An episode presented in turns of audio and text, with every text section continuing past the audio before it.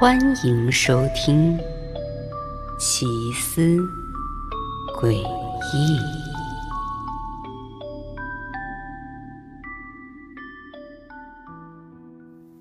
说实话，我小时候很讨厌我的爷爷奶奶，总觉得他们身上有一股子老人味儿。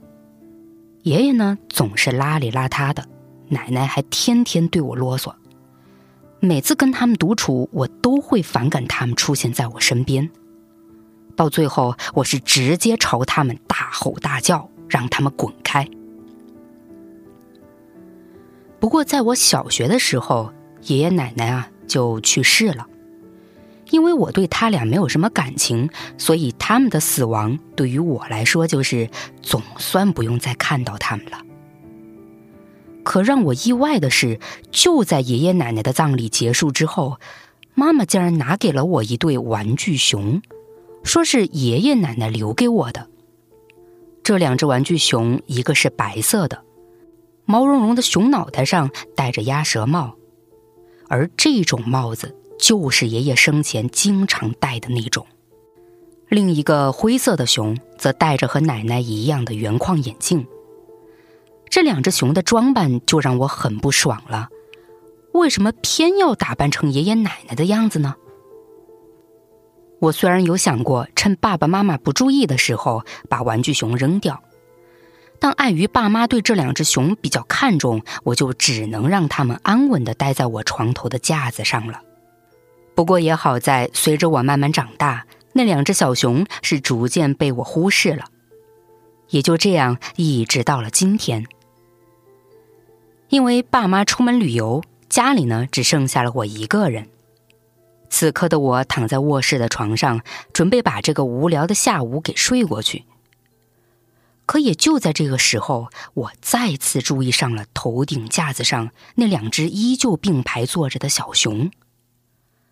我越看越觉得他俩在盯着我，这种感觉让我浑身不自在。我翻身起来，把两只小熊转了过去。然后就重新躺回到了床上，不一会儿便睡着了。当我醒来的时候，卧室里已经漆黑一片了。我明白自己应该是一觉睡到了晚上。我惬意的舒展了一下身体，又调整了一下睡姿，换成了侧卧的姿势，准备啊再继续眯一会儿。可就在这一瞬间。我竟然在黑暗中看到枕头边上有一个模糊的身影，我立刻被吓得翻身起床，赶紧去按开了卧室里的灯。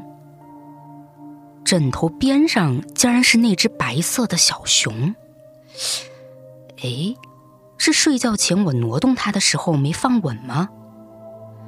我心里疑惑着，有些恼怒的拿起白熊，把它扔回到了架子上。可就在这个时候。白熊竟然说话了！滚出去！我惊呆了。白熊身上传来了一个愤怒无比的声音，这声音我太熟悉了。即便是过去了这么多年，可我发誓，我绝对不会听错。但会不会白熊说话是我的幻听呢？我小心翼翼的伸出手，又触碰上了那只白熊。滚出去！而下一秒，白熊又说话了。这个时候，我已经完全确定了白熊说话不是我的幻听，甚至也确定了这个声音就是我死去的爷爷。我全身发抖，在恐惧中狠狠地将白熊扔在了地上。可死去奶奶的声音就从架子上的灰熊那儿传来了：“我们已经不怕死了，再不滚出去。”死的就是你！我恐惧的喘息着，也在瞬间明白了死去的爷爷奶奶为什么要对我说这些话。我以前对他们太糟糕了。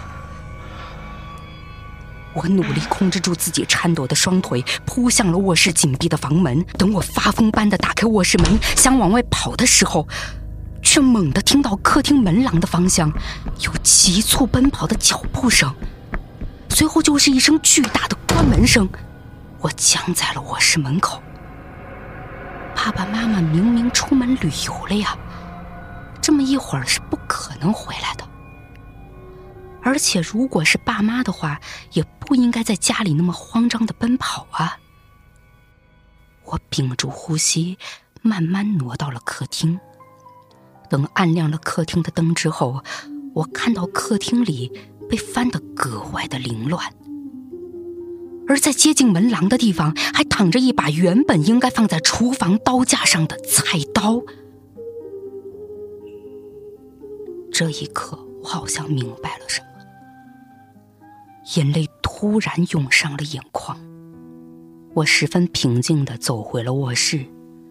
看着两只小熊并排坐在我的床上，爷爷奶奶的声音再次传来：“别怕，我们爱你。”